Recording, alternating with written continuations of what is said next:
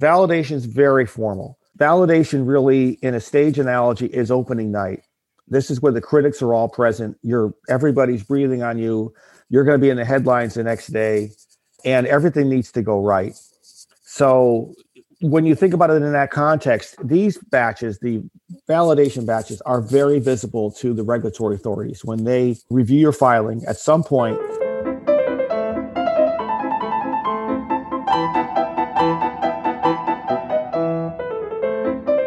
Welcome to CMC Live. This is the show where we discuss CMC regulations and guidances simplified through real-life experiences and risk-based advice.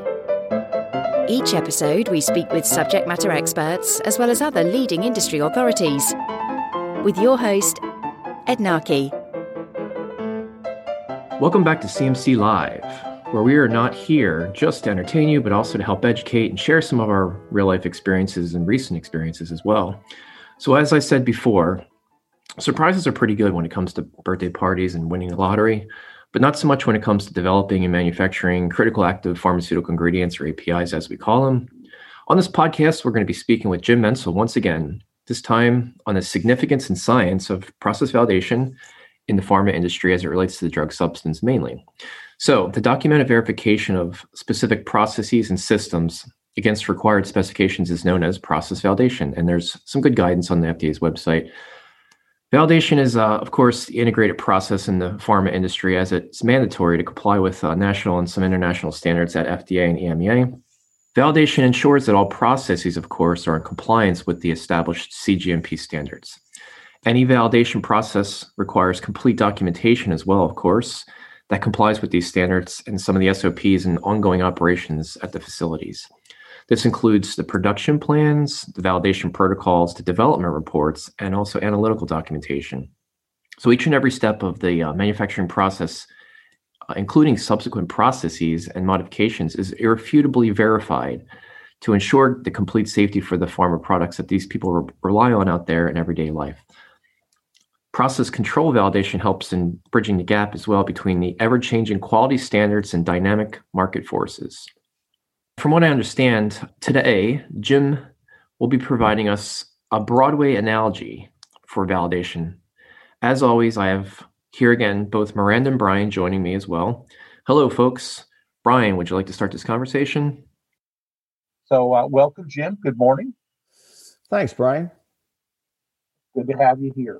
So, we've talked to a few folks from the drug substance team throughout the podcast series, and one of the areas that we hadn't quite covered is the importance and timing of validation, registration lots, and as it relates to the advancement of the process. When do we start and things like that? Where we left off in our story was actually with process scale-up. We had a process we could get into clinical trials with that was scalable. And now I'd like to pick up where we move forward into late phase, possibly leading up to our filing activities. And maybe we start with, now you've got a scalable process that's manufactured phase two material. Maybe you could talk about some of the steps leading up to and including validation lots.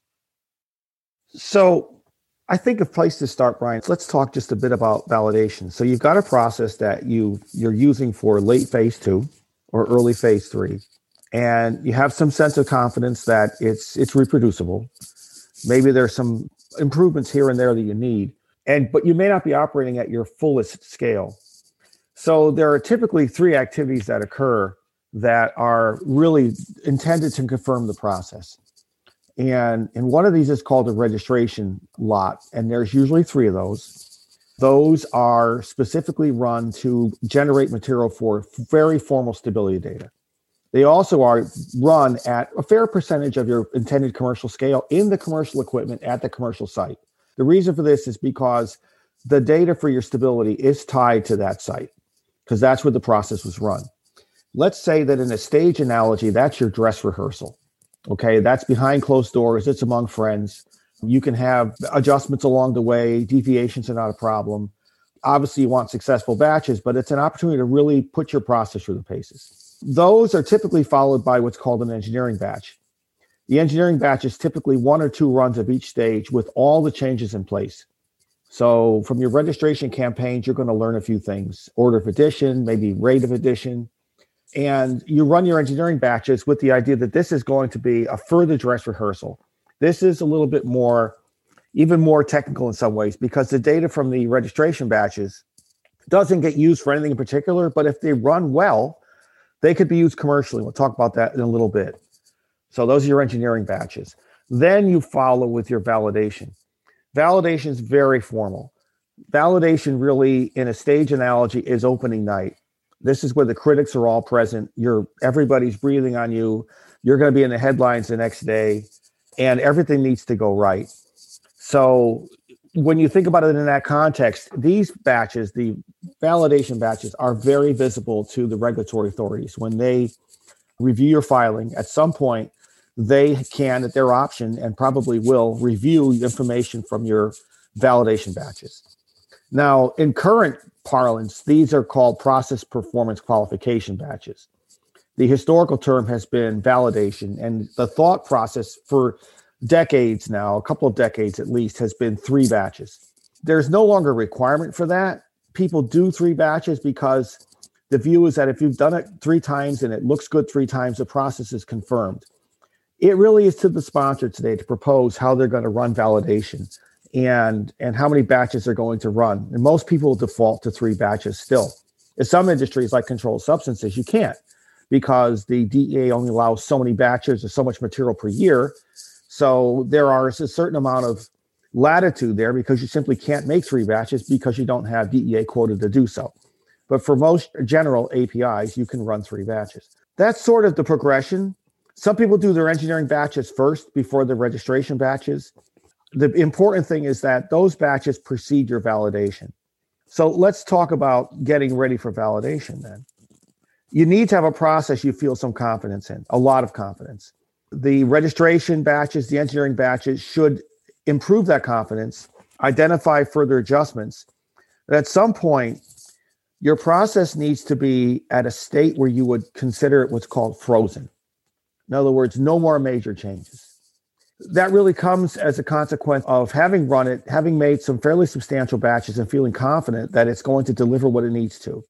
So again, coming from the drug product world, I'm just trying to see if we have similarities here. I know in the engineering batches, we'll push our operating ranges or try to establish thorough, value-added, in-process data. So when you do lock in that batch record and you go to challenge those limits in validation, you've done it before.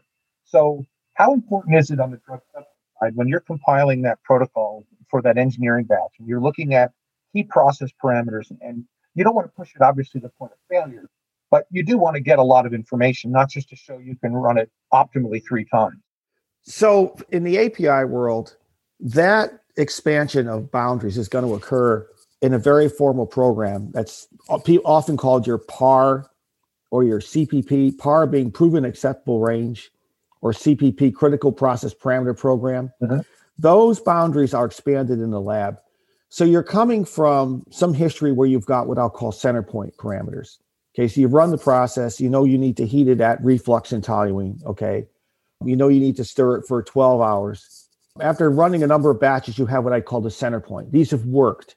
But what you don't know is how far left or right, above or below center point you can go. Yeah. So what you'll do in a laboratory setting is you'll challenge those numbers, okay? And those studies are very formal. That is where you will decide what's the highest temperature I could run this at? What's the lowest temperature I could run this at? Where is my sweet spot? So what you're establishing is what is called your proven acceptable range, which is the boundaries of where you're going to run any specific operation. And then there's within that what's called your normal operating range, which is where you're just a little bit left or right of your center point. So if your proven range is 10 to 30, your standard range might be 15 to 25, okay? And you have 5 degrees either way for your total range. The importance of those things is that your PAR, you can run within your normal operating range and have that variability. If you happen to go, say if your range again is 10 to 30, and you set a normal operating range of 15 to 25, well, if you go to 27, it becomes a deviation, but it's not serious because it's within the range of what you have said your process can tolerate. So because of the cost for running API processes, and often today because of the pace of work, there isn't really time in the plant to run whole processes at the extremes of those settings. You do that in the laboratory, and you do it with very controlled experimentation. People often use automated reactors to make sure that they have, you know, very, very reproducible performance in the experiment. I should say that before this, you'll do a risk assessment of the process and decide where are those parameters that, if they vary, can cause a problem. You know, you might know from history on the batch that, you know, the temperature is an issue. Mm-hmm. You might know that cooling rate is got to be carefully controlled. So you need to do a risk assessment. And this is a team exercise, and there's various names for them. But at the end of the day, what it means is you sit down with the people that know the process really well, and you go through the entire batch record for the process. And you look at all the stages and say, okay, so is this a step where there is a risk of failing for quality? And you score that risk. Then based upon the scoring, those risks that have the highest score, where it could really threaten the quality of the batch in a way that's either unrecoverable or at least very difficult to recover from, those are where you do your experiments to understand how wide your range can be before you get into trouble. Well, you said something that was pretty telling, because when Dave Adams came on and we talked about process scale-up and things like that, he did mention getting the input of the people on the floor that run this process, that understand it, that are there, you know, manipulating the product the entire time, and make sure you don't exclude those from your consideration when you're getting putting together these effective ranges. You've got equipment tolerance, things like that, that all have to be considered.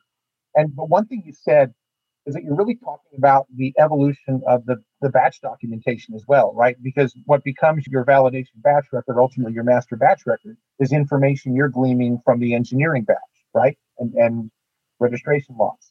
That's correct. So your batch record really is a document that's going to evolve. And if you look at the batch record for even the same step of a process, let's say you're doing hydrogenation, right? What that's going to look like when you're in the early phases of clinical development is different from what it's going to look like towards the end. It's going to be much more refined. Conditions will be much more defined. And it would have moved in a direction where your reproducibility of outcome for quality, certainly, which is always the regulatory concern and quality concern, and then also for yield, which is an economic concern, right? All those things will have evolved towards a point where running that process will give you that result every time. You know, now what I'm discussing here is what should occur. And in a perfect world, all of this goes exactly right. The thing to be aware of is that there are times when even in the best studies in the lab, you simply miss things. There are things you just don't see because you can't model those well. Your validation batches may well be the biggest batches you've ever run up to that point in time. And you can have a situation where something occurs that you've not seen before, even during validation. So it is important to try to really risk assess the process and figure out where there are things, and really challenge yourself to look for hidden things, because there can be things that will arise that you would never have expected, that you simply did not catch in your risk assessment. So that does occur, and it creates complications we won't get into right now, but the fact is those things can occur. Often they have less to do with the chemistry than they do with the physical operation of the batch. You know, I'm aware of a case recently where during validation it was discovered that the horsepower for the motor stirring a very heavy batch was inadequate. And that's something that the chemist sitting in the room would never have known. So that's why you need the wide group. Now, I'll add a point here. For sponsors using CMOs, there's an added challenge. You know, you need a person there on site to meet with all the people that are involved. In recent days with COVID, that's been very difficult, and it does have an impact because you do want the immediacy of the people that know that process in a room together, if possible, to get all of the perspectives on what could be affecting that process at a given point. This issue with the horsepower on the motor, it would have been an engineer on the site that would have raised that point, and it appears as though probably that person was not involved in the discussion. Whereas I think if you were on site, you'd have a more formal gathering of all the people involved. So I think that there is a value going into validation to make sure that you've got, or going into your PAR studies, your proven acceptable range studies, all the right voices need to be there, because you will certainly miss things that a chemist would not necessarily think of. You need to be a really experienced plant chemist to catch all this stuff. And there are people that work on the floor, essentially chemists that are just like engineers, or engineers that are really good as chemists, that will notice things that would be very important to take into account. So you're right, Brian. The conversation involving many people is just crucial. There's nothing worse than a batch record being issued to the floor that has absolute values and no operating ranges. I've seen that where clearly it wasn't well thought out. And then when you start looking at your validation, which is much further down the line, and you start pushing those limits because suddenly someone realizes you need to have operating limits, the main question is, where'd you get that limit from? Does it consider all the factors? You get stuck. And that's why those kind of thinking and as you said, inviting everybody into the process and making sure there's buy-in to those ranges is really important, because you've invested so much by the time you get to validation. One lot failure could set you back significantly. So yeah, it's really setting yourself up to succeed. Yeah, it's a hard thing to get ready for in some ways. You need to start well in advance. I mean, let's face it, you're having always, when you're developing a product, a gamble, right? And we've talked about this before, the investment in CMC early on is hard to argue for, because really what people are interested in is material, because they want to get the clinical data, because that's necessary for most of the clients that we would have. They're venture funded, or they're on the stock market. They don't have a product they sell. They have this material, right? That's a lot of the people that are out there, emerging pharma, and they need that next clinical result, and that's completely fair. Just like the guy in the batter's box needs to hit the next home run. That's how you fill the stands. That clinical data is what fills the coffers. You absolutely have to do it, right? And the reality is there isn't a lot of money for CMC, but where that comes back to affect you is when you're getting ready for validation, for those registration batches, which are really your first real scale-ups, I think, in most cases, your engineering batches, all that information that you did not gather, all the development work you did not do really begins to play out, because now you're getting ready to run this in a way where you really need to control it and don't know your boundaries. So that's where really these critical parameter studies become so important, because that's the chance to go back and try to figure out where are your boundaries. But there is a point where the process is the process. As inefficient as it may be, it's what you have. I like to use the analogy of a mule versus a racehorse. What you need in most cases is the mule that's going to get you over the mountain pass in a snowstorm. Doesn't have to look good, doesn't have to smell nice, but you need something that is going to be reliable and strong. Yeah. So that's what you've got to work towards, because the time to develop the thoroughbred just isn't there for most companies. Right. And you want to make sure as you're going into your registration batches that you at least know the mule's reliable. When you get into that validation, that mule has to be 100% reliable so that it's going to get the same results every time. In drug product, we say we strive for boring. Boring is good. Boring would be great. Yeah, I've never seen boring, but boring would be great. Yeah.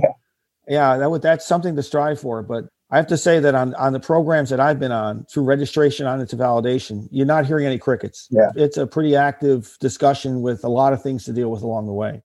No, I can imagine. So let me ask you something. When it comes to registration laws, how much do you have with the regulatory group, with the sponsor company, in terms of the strategy for registration, the amount of batches that are considered registration?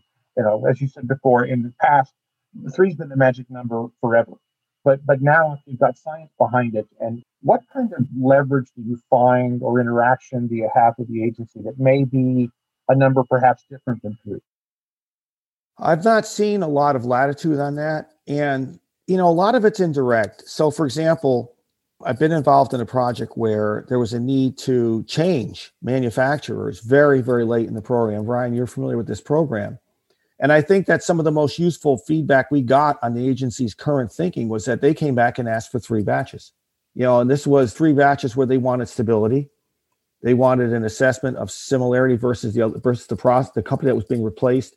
So, in the FDA's mind, at least 3 seems to still be the number. I've not personally tried to make a case to make fewer registration batches. Now, the thing we all need to realize is that registration batches are a recent phenomenon in the regulatory landscape. In the past, people didn't do this. They did their validation batches, they put them on stability, and that was it. So this is something new, and it's now more or less expected. They are specifically directed towards developing stability data, and generally FDA wants stability from 3 batches, and they want a specific length of time before you file. Mm-hmm. So because of the way things go, if you were to wait to do your validation batches, those are typically done right before or even during the review of your filing. You won't have the stability data necessary for them to approve your product. So that's why people make their registration batches up front. So this way they know they have the time, There is time to remake one if something goes wrong, and you're not pressing up against an NDA filing date, not having the batches in hand to get your stability data, because they will not accept your program unless you have the necessary stability data. That's one thing they won't negotiate on that. If you think about it, I mean, the mindset leading up to that is retest date, right? You retest the material and away you go, but you're not making formal stability claims when you're in clinic. And so it really benefits you. I mean, if you've proven that your process and your product is stable, you know, the more stability data you can get, the sooner you can commit to registration batch number one, you know, within a state of control, and start developing that, you know, a real-time stability history. It's key. And it really ties into the strategy for how you want to use that product in the market. What is your expectation for shelf life? How does it translate from what you've done in clinic and what you've seen of the profile of the product in the clinic? And now you want to cement that claim for expiry dating. So, yeah, it's important. And I think that's a really good distinction that you make, because you're right, registration batches haven't been something that we all grew up with. It's been validation. And historically, validation was done in advance of your filing and then your launch. But now you can push and maneuver those validation batches to possibly be even part of launch stock, pending the closing of the validation report. You know, I'm speaking to the drug product side. I can't truly speak from the drug substance side. But you're right. If you're pushing and deferring the validation lots to later and later, you don't have the claim for stability. So it really makes the timing of the registration batches and locking in the process really that much more important. Yeah, so you mentioned about launch stock. So validation material can be used for launch, okay? It is essentially, in the eyes of the agencies, it is commercial stock because you're making it using the commercial process. Now, I mentioned this idea of the engineering batches. Those, if they are run extremely similarly to the validation batches, can also be used commercially. Okay, so they're typically run, different companies, different sponsors do them at different times, but if they're run right before validation as a final dress rehearsal, let's say this is the dress rehearsal where you invite senior citizens and others who would enjoy it, come in for free.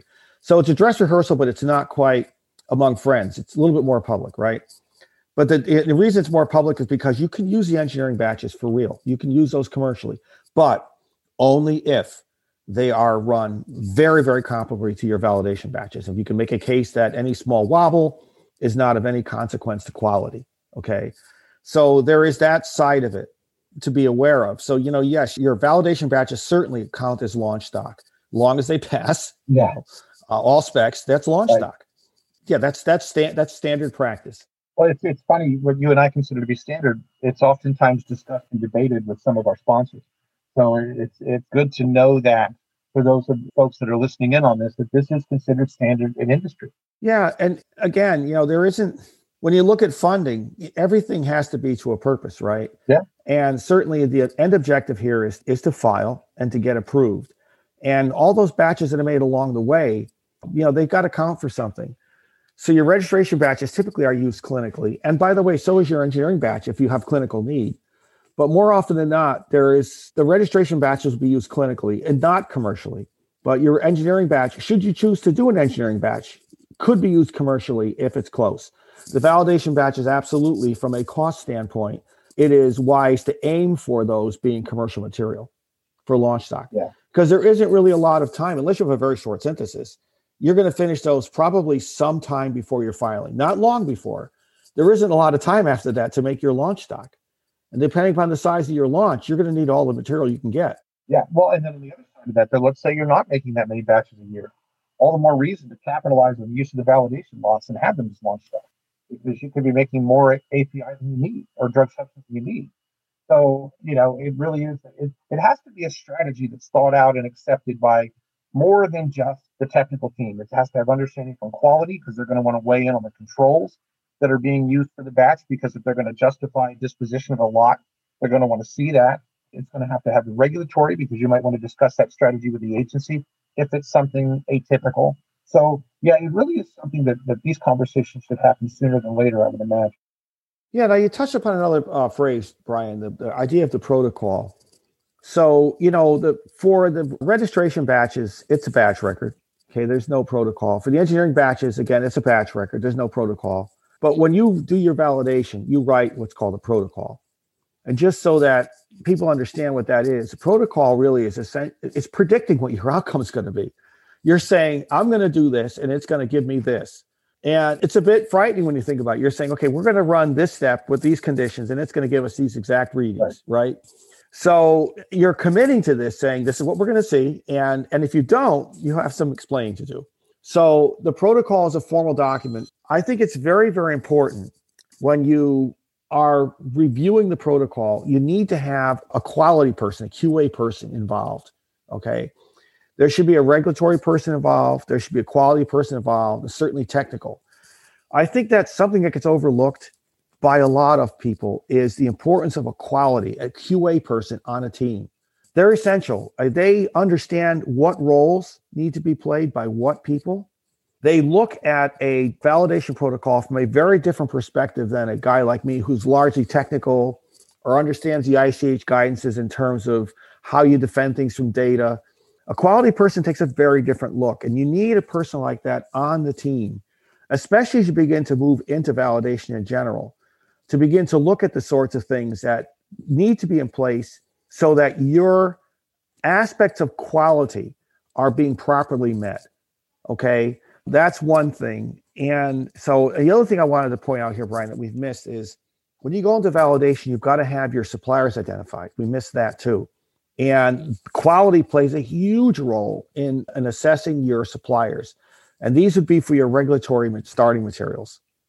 Okay, now we won't go into what regulatory starting materials are. It's been discussed previously, but you need to be sure that a quality team, the quality unit of the sponsor and the quality person that might be brought in as a contractor is heavily involved in verifying that the sources of material that are going to be used for validation are fully vetted. Very important. So I'm putting a plug in here because I think that the role of quality is not necessarily always understood, but I can say that when you're getting into validation, the role of quality is essential.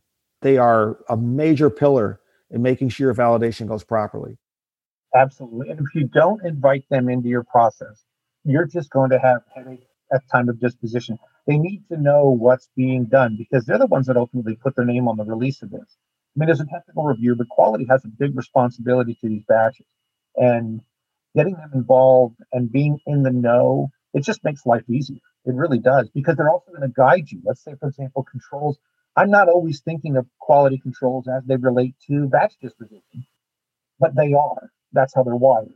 So it's good to have that input, which is the beauty of having a multidiscipline team, you know, working on a project. Yeah, the multidiscipline is important, Brian. It does take a team. As I said, the risk assessment takes a team. The review of the protocols takes a team. The review of the batch records takes a team. So you're going to receive, you know, also what are called the master batch records going into a validation. And those essentially become your commercial batch records. So, you know, that's what you're going, what is in that batch record, what is in that protocol is what you're committing formally to the agencies is what you are going to be doing for your process. Okay, so, and if you're going to vary from that, again, you know, there are new draft ICH Q12, okay, which talks about post-approval changes. And it defines for you what you would need to do during the validation phase or pre-validation phase to set yourself up for changes later on. But, you know, when you validate, you're committing to running the process a certain way at a certain facility in a certain type of equipment. So it's very specific to site. It's specific to type of equipment. Everything is defined. That's why I said the document, the validation protocol is almost like predicting the future. We're going to run it in this equipment at this site. Here's our parameters. We're going to get these results. And you obviously have to have a fairly good degree of certainty before you go into this because it's expensive. It's very formal. And everything you run, whether it succeeds or not, goes into your validation report. Then you've got to explain why a batch was not used. Then those operating ranges become the operating limits that you find in your master batch record. So that's batches going forward. And, you know, it's based on the work you did in validation and engineering to develop the process. And when you see those operating ranges, you may decide because of the type of equipment. You know, let's say hypothetically you're running at near the end of the operating range of a particular piece of equipment. You're going to want to make sure those operating ranges in the batch record reflect those controls to make sure that you run the batch consistently each time. So this is all that validation report, when you go back, the people that are looking at this, if they have a deviation is generated, and let's say your operating ranges, at least on the drug product side, are stated in the batch record. Well, they may not be the same ranges that were qualified in the validation report because you want to have a safety margin. But you'll go back to that validation report when you try to disposition investigations or deviations. So it really is a document that's got a lot of purposes beyond just cementing the validation. Right. The PAR report's important that way too, Brian. I mean, the PAR reports, it's tough because, as I said, you do learn things. That work for the proven acceptable range, your risk analysis, there's times you actually have to go back and revisit that because you've discovered something you didn't know before. So you may have a signed report going into validation, find out you now need to open that up and put an amendment to it. Yeah. That's not ideal at all, but it is reality. You really have to have an active conversation with the team to decide how you're going to handle these things when they come up and how you're going to position what you're going to say so that it's susceptible to authorities. Mm-hmm. You know, the authorities are going to come in and they're going to read this information at some point, and they can ask for anything they want to see when they're reviewing your filing and they do their inspection on the site of the manufacturer. You've got to have very, very good explanations for things that didn't go exactly right or why you chose to do one thing instead of the other. That needs to be well thought out in advance. So what it all goes into is that preparing for the validation really is something that you should be thinking about as you're making your later clinical batches, your phase two batches, your phase, you know, they call 2A and 2B. Your phase two batches, especially your 2B batches, you need to start thinking. That process should be looking more and more like your commercial process. And when you're in phase three, you're really in practice for commercial. And you should have very, very few further major changes to your process, if any, at that point, and be locking it while you're making your phase three batches. You know, your early phase three batch may have some room for change, but as you get through phase three, those batch records should be pretty close to final. Well, I mean, we always say that the limits, everything is based on good science. Well, that's where the science is found. When you're developing your submission, and you may not have all the validation executed, but you're going to have that protocol available, and you'll be able to tell them this is the plan at which we go forward and validate our process. But it really is important to have it well thought out and easily defended. Yeah, a lot of it is thinking ahead. Now, you were talking about sort of the timing at one point of when you're going to move towards validation. You know, Brian, that's really program dependent. So, you know, in your standard program, you're going to do your full phase one, full phase two, full phase three, and you're going to file with it, you know, your morbidity and mortality results at the end of your phase three. That's a classic program, right? And in that instance, you're going to want to begin planning for process validation, certainly at the beginning of phase three. Depending on how long phase three is going to be, you might have some time, some runway, maybe not, but certainly you have the latitude of starting to plan for this in phase three. It would be during phase three, you would make your registration batches, okay? They would be used for your registration, they'd be used for your phase three studies. Your engineering batch would occur during phase three. Your validation batches would also occur during phase three. So, you know, and phase three can take a number of years because of the size of those studies. So if you have a program, though, that is being expedited for some way, you know, the FDA has these categories where you can submit for an earlier filing based upon some agreed set of data. It could be surrogate endpoints. It could be some smaller set that doesn't include morbidity and mortality from the clinical trials, but there's something that they'll agree to. And typically there is mechanisms by which programs are designated as expedited in some fashion. They would mean that you would be filing sooner. And the requirements for CMC don't change. So if you're on a program that's going to get filed sooner, then everything associated with process validation needs to start sooner. So it's really important in the organization to know, when do you think you're going to file? At what phase in your testing? You know, where during your clinical program do you expect you're going to file? Because you've got to work backwards from there to give yourself the time to do the registration batches if you're going to do them, do the engineering batches, and then to do the validation batches.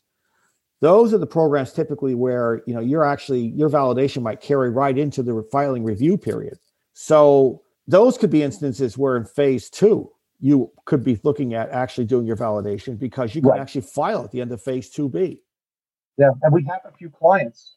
Yeah, we have a few clients in that bucket. But it's funny you say that because in one of our earlier podcasts, we had Catherine Bernard on, and she was speaking to, expedited drug development. And that's exactly it. That tag, that label can be misinterpreted to mean that you can skip large steps in your CMC development, and you can't. The expectation for that is still there.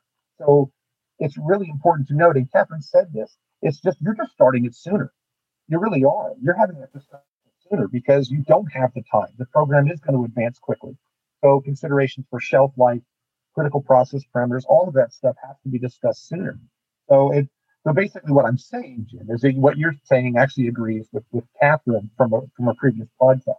Yeah, you don't have the time. One of the problems with the expedited program is that your process is, it's there, but you don't have what the years of experience and the number of batches behind you to have begun to, I guess, smoothen out what I like to call the wobble, okay?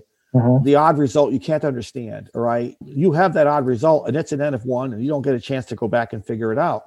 So it's a daunting challenge, really, if you're going to be filing earlier, because you do need to validate earlier. And validation implies that you know your process really well. And the simple fact is, being on some of these programs, you don't know it as well as you want to know it, and you might not even know it as well as you think you know it. So you're going into validation, which is essentially predicting the future, with something where you don't necessarily know you can predict the future. So it's hard. And honestly, this whole expedited filing experience is something recent in the United States. And, from our experience at DSI, it'd be interesting to see how these kinds of filings play out when everything is not perfect on CMC. You don't have a fully developed process. You don't have 1,000 batches under your belt. Your scale up progression has been fairly rapid from end of phase two, maybe during phase two, you might've gone to registration batches that are fairly large scale. Then suddenly you're in validation. It's like a Doppler effect sort of thing, where, you hear it in the distance, but the pitch just gets higher and higher as the validation approaches you, and it comes really fast. It's like an ambulance screaming at you from behind. Yeah. Before you know it, it's at where you are. Yeah. So, that's where a number of our clients have been. I've got one or two that are in that situation now, and it does make it tough to be in validation, because all of a sudden you start seeing things like, wow, we never saw this before. Despite all the studies you do in the lab, you don't have that ballast of plant batches where this particular thing came up and this particular agitator wasn't the best and this thing didn't drain well. And, a lot of it isn't even the chemistry at that point. Often it's the more physical parameters that affect you, because you just don't have that much experience at scale to know, so you're using a powder transfer system. How fast should we transfer it? Do we need to pre-inert it into a preloading hopper first? And how do we do this? It really, you have to take the best experience you have and extrapolate from that how you're going to run these batches, because you don't have the ballast of all these clinical batches to work from. Well, and then it also makes authoring the actual submission itself a challenge, right? Because you're pulling from a limited batch pool, of information. So really, I think the takeaway from all of this is communication. It's an understanding from the quality of the regulatory groups of what you're up against. You're making decisions based on data. That it's good data, but there may not be a lot of it to show a real thorough history that you're used to seeing in a traditional timeline. So it really is, it comes down to communication with the agency or internally with the company, but it really, you all have to be in lockstep, or the filing becomes a real challenge. It does. So one thing that I've seen happen recently, Brian, is we did a very thorough lab assessment for parameters for a process. Identified what, were clearly statistically proven, and the FDA requires statistics, statistically indicated these are your critical parameters. Well, it turned out that what the studies told us was that these particular things were important, but we found that even within the normal operating range, we could have a failure for a particular impurity, almost a 50% fail rate. And yet we had a history of many plant batches for this one at fairly substantial scale and did not see a failure for that particular impurity. So the history of batches were like 6 batches, right? Which is not a lot, but it's a fair number. And yet we did not see anything close to a fail for those 6 batches. So we don't have enough batches for this particular material to know if what we're seeing, for example, if we run another 6, would all 6 of those fail to get out of 12, 50% fail rate, right? So there's something where we don't have the plant history to say either, look, something's wrong with the lab data, or we haven't run enough batches to see the fail rate creep in. So that's concerning, because you're going to go into validation with something like that. And is that the time when these things pop up? Or is the lab study Is it telling you something that's not true? So that's a difficult thing to deal with. So, you know, you really, again, without that plant history, which is really what matters, you have the lab data to work with and some limited number of plant batches to work with, and you have to do the best you can to extrapolate from there. Again, you know, communication. You need a lot of people involved, a lot of voices to look at all the circumstances you're dealing with and figure out what is the best way forward. You're really piloting a tanker in a fog to some extent. You know, I heard that analogy once, and that's very, very accurate. Well, and it doesn't turn on a dime. You're right. It needs to be well thought out and planned. And I think that's really the takeaway from this entire podcast. Is really, it's not just what goes into validation. It's so much more leading up to that to ensure your validation is successful. And really, it's a group effort. Can't stress that enough. But this was a really helpful podcast, I believe, because it shows that so much more goes into it than just validation. I don't think there's a person in our industry that doesn't think even the definition of what a validation lot is. But to truly understand everything that goes into it, to ensure it's successful, is really where the trick is. And that's where you have to rely on people like yourself that have been there and done that and are willing to share that information. Well, it's been good beyond, Brian. You know, I hope I've... You know, we sort of shared this in a very informal fashion, and everything short of a cup of coffee or a pitcher of beer. But, you know, we've both been in the field for a while, and I hope it's useful to people. Just, you know, have your conversation, you know, make sure you've got the right people on the team. When you're in phase three, it's not a place to penny pinch, honestly. That's really where, you know, the old saying is you drive for show, you putt for dough. When you're validating, you're putting for dough. That's where every shot on that hole counts. You won't get them all in, but your chances are a whole lot better if you go prepared. Well, and that's the beauty. The one thing I love about this industry is you never stop learning from your coworkers, from feedback from an agency, whatever the case may be. You never really stop learning. And so I know in the time that I've worked with you, I've gained a lot of insight and perspective that I didn't have before. So again, I want to thank you for the time. I think this was really helpful and much appreciated. My pleasure, Brian. All right. Thanks. Once again, thanks a lot, Jim, for visiting us here on CMC Live. Be sure to catch Jim's previous visits to our podcast and let us know what you guys think of these topics. We love your feedback. We love your comments. Make us think about things in ways that we haven't thought about them and we can discuss. Very important, subscribe to our channel if you haven't already, and you'll get notified immediately when the premiere of any next episodes or future episodes of CMC Live is out. It's like the only forum out there. Likes go a long way, by the way. It's an amazing thing we owe to all you that you like to show, and you're into it and sharing it with others, some of your colleagues out there, and spread the word. Come back next Friday for another episode. Either way, we'll have our whole quality team on next week joining us. We actually plan to have an interesting discussion around quality management systems. You'll hear all you want to know. So, Miranda and Brian, I will see you then.